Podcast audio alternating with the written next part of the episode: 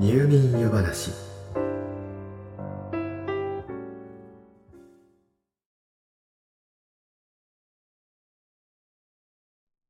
昔は水を買うようになるなんて思いもしなかったな。今となってはこんなセリフに共感できる方はそれなりに長い間人生を歩んできた人だということになります。なぜなら私たちが日常的にミネラルウォーターを買って飲むようになってからもう30年ほど経っているからです。そういえば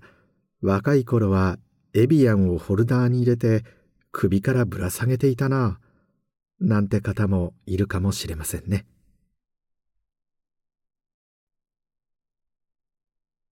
というわけで今宵の夜話はミネラルウォーター。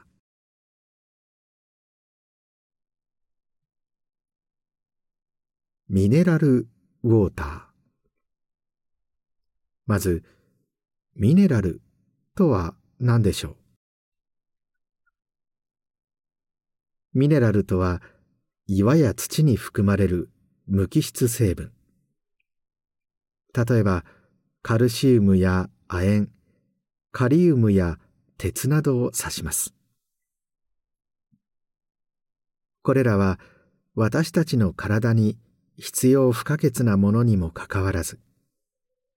自身の体では作り出すことができませんから。食物などを通じて外から取り入れなければならない大切なものです。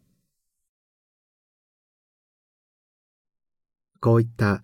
ミネラルを含んだ水。それをすべて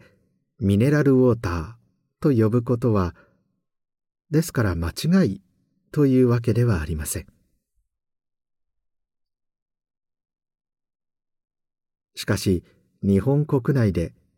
容器に詰めて販売されている飲用の水にはこういう水はこう表記しなさいといういわゆるジャス法によるガイドラインがあります。それに基づいてペットボトルのラベルなどに表記されているその表記名がどんな水のことを指しているのかそれを見ていきましょう。まずナチュラルウォーターという表記。単純に日本語にしたら自然水でしょうか。これは特定の水源から採水された地下水でろ過沈殿及び加熱殺菌以外の物理的科学的処理を行わないものと定義されています。このナチュラルウォーターでミネラルが溶けているものはナチュラルミネラルウォーターと表記することができます。もっともナチュラルウォーターつまり天然の地下水でミネラルが全く溶け込んでいないものなど存在するのでしょうかそのあたりよくわかりませんが、実際に販売されている商品は大抵、ナチュラルミネラルウォーターと表記されているようです。さてさらに、このナチュラルミネラルウォーターに、オゾンや紫外線による殺菌を施したり、複数の原水を混ぜたりすると、これは自然の水とは言えないだろうということでしょうか。ナチュラルが取れてミネラルウォーターという表記になります。これ以外にはボトルドウォーターあるいは飲料水という表記もありますがこれはこの水は飲めますと読み替えてもらっていいかもしれません。ボトルドウォーターは日本語に直訳したら瓶詰めの水ですね。飲用に適した水であれば川の水であろうが水道水であろうがどんな処理を施そうがこのボトルドウォーターという表記で OK ということになりますから。これが一番条件の緩い表記ということになります。また普通ナチュラルウォーターの原材料は水ということになりますがその後ろに続けて括弧付きの表記がなされているものも多いと思います。これは原料となる水の採取方法などを表しています。浅井戸水や深井戸水といった表記は地下水をポンプなどを使って汲み上げた水。湧水。つまり湧き水と表記されたものは人為的に圧力を加えず湧き出している水。光泉水は湧き水でミネラルを含むもの。水温が25度以上のものは温泉水。また光泉水と同じ成分のものをポンプで汲み上げた場合は香水と表記されているようです。なおここで言う香水の香は鉱物の香です。カルシウムマグネシウムの含有量による軟水香水でいうところの硬い水とは違いますので念のため。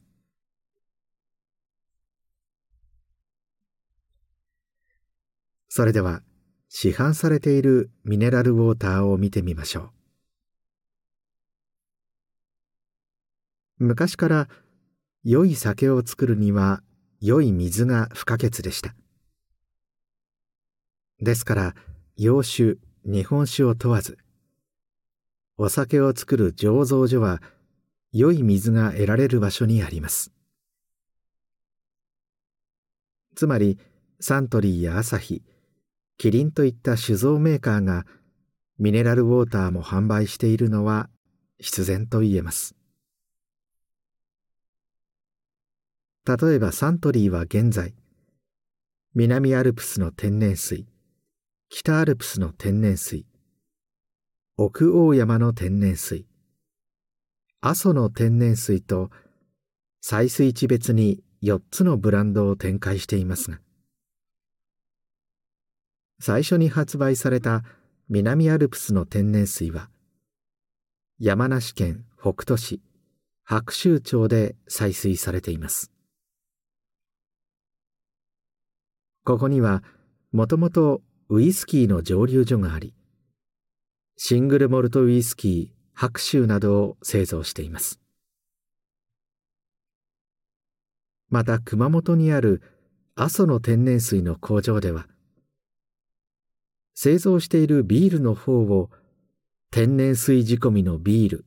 として売りにしているようです。なお大手飲料メーカーのメジャーなミネラルウォーターは採水地こそ違いますが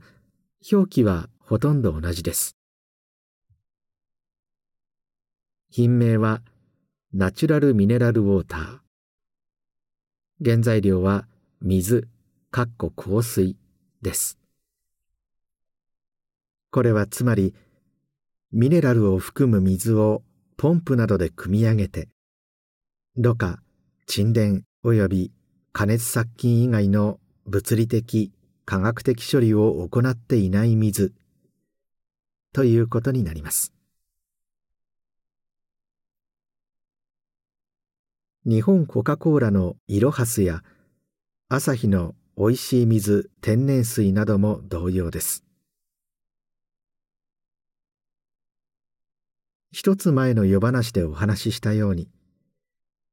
日本のミネラルウォーターの走りとも言うべきハウス食品の六甲のおいしい水は現在朝日の朝日おいしい水天然水の西日本向けブランド六甲になっています。大手メーカーでちょっと変わった水としてはキリンのアルカリイオンの水です。これはミネラルウォーターを電気分解して酸性とアルカリ性に分けそのアルカリ性の水をボトリングしたものです。アルカリイオン水は胃腸症状の改善。具体的には慢性の下痢や消化不良胃酸過多などに効果があるとされています。そのメカニズムは実は現在も解明されていませんが臨床データから医療的な効果があると厚生労働省から認められています。キリンのアルカリイオンの水は他社と同じように採水されたミネラルウォーターですが電気分解の工程を経ているためナチュラルミネラルウォーターとは表記できません。ラベルには名称ボトルドウォーター原材料水かっこ香水と表記されています。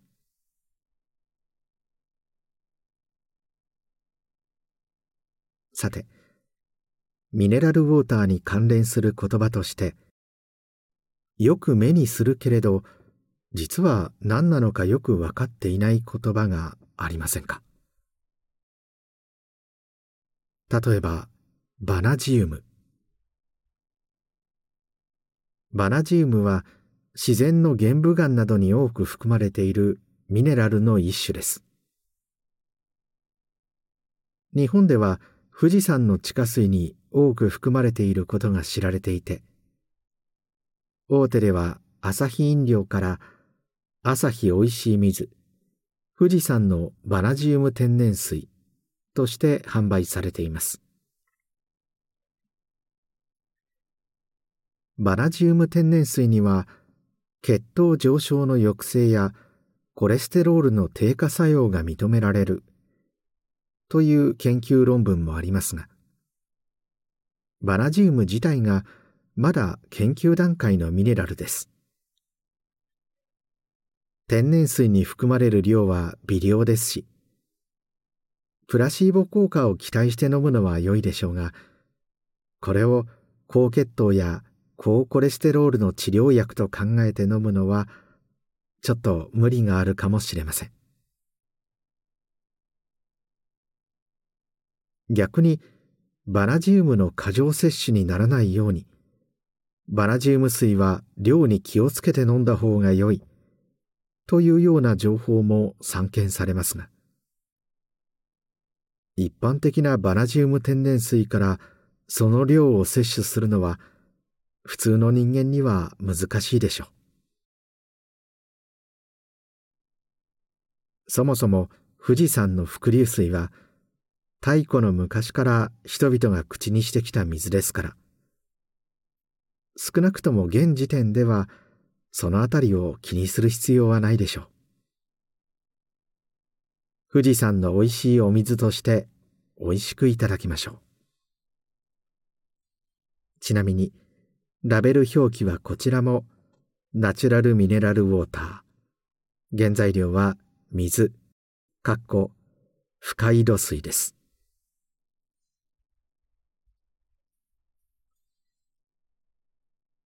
もう一つ気になる水があります。海洋深層水です。これまでご紹介してきたミネラルウォーターは基本的に地下水をボトリングしていますが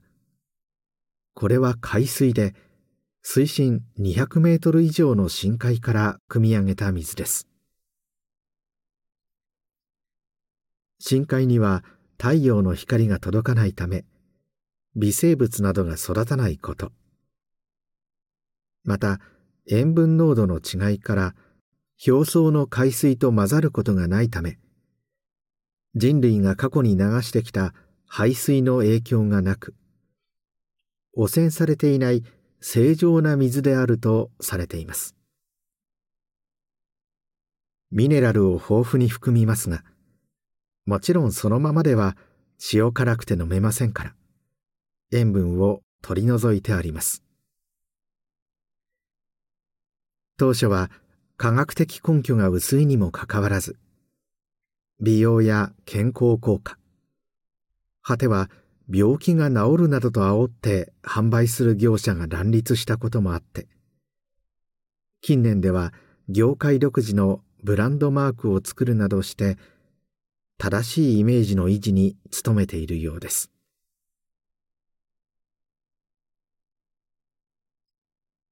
大道ドリンコのミウや DHC の海洋深層水がメジャーどころでしょうか。ちなみにミウは海洋深層水からミネラルを取り出し陸上の水から作った純粋な水と混合してボトリングしている。とのことですから海洋深層水そのものとは言えないかもしれません。また DHC は伊豆の赤沢で800メートルの深海から海洋深層水を取水していますがそこには宿泊施設がありなんと海洋深層水のプールもあるそうです。ラベル表記はボトルドウォーター。原材料はミウは水かっこ純水。スラッシュ海洋深層水。DHC は水かっこ海洋深層水。となっています。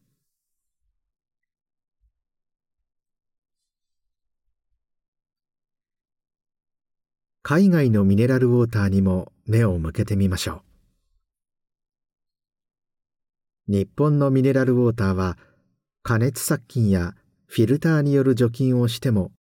ナチュラルウォーターを名乗れるので安全を優先して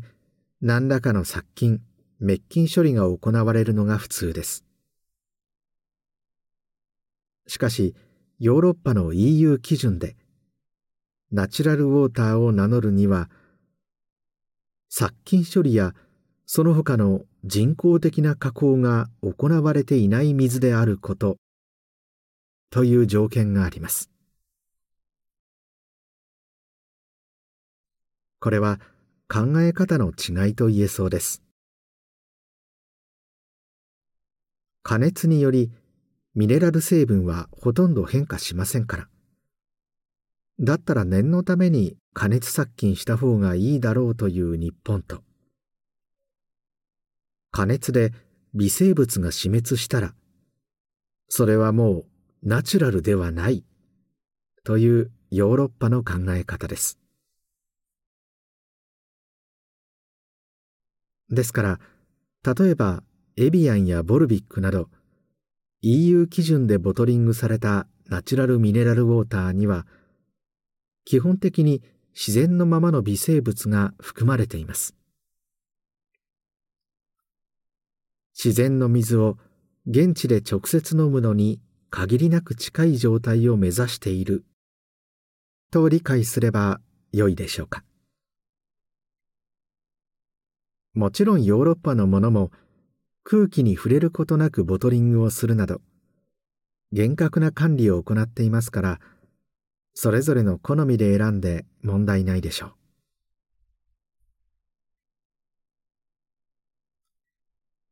ヨーロッパでは天然の炭酸水もよく好んで飲まれています。日本で知名度が高いものとしてはフランスのペリエイタリアのサンペレグリのあたりでしょうか。ペリエは地殻変動により2種類のミネラルウォーターの層と天然の炭酸ガスが混ざり合い偶然生まれた発泡水だそうです。サンペレグリノよりもペリエの方が炭酸ガスが多く含まれているので飲んだ時の爽やか感はありますが含まれるミネラルを比較するとサンペレグリノの方がカルシウムやマグネシウムを多く含んでいます。しかしガスが少なめということもあって慣れないと飲みにくいかもしれません。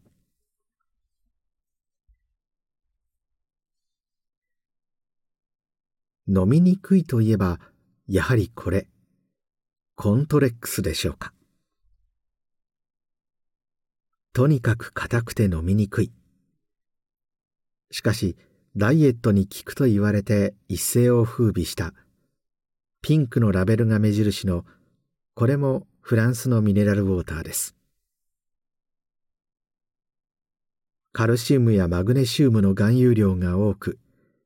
日本人にはとにかく飲みにくい香水です。水ですからカロリーはゼロでありながらミネラルを補給できるということでダイエット中の女性を中心に愛好者を増やしました何度か飲みにくいという表現を使っていますがはっきり言ってしまえばまずいのです。しかし、そのまずさゆえに、効いているような気がするし、飲み続けることが努力のような気もしてきたりします。しかし、メーカーや輸入販売元も、コントレックスを飲むと痩せるとは一言も言っていません。ただ、便秘薬や下剤に使われるマグネシウムを多く含むのでお通じが良くなりますですから結果的に体重計の数値は落ちるかもしれませんが毎日飲み続けるようでしたら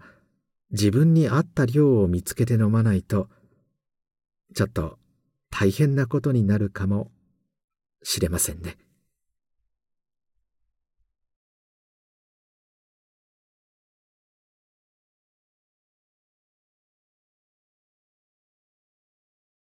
おっと、もうこんな時間。今夜もまた、喋りすぎてしまったようです。今宵のお話は、この辺りにしておきましょう。よろしかったら、また明日の夜、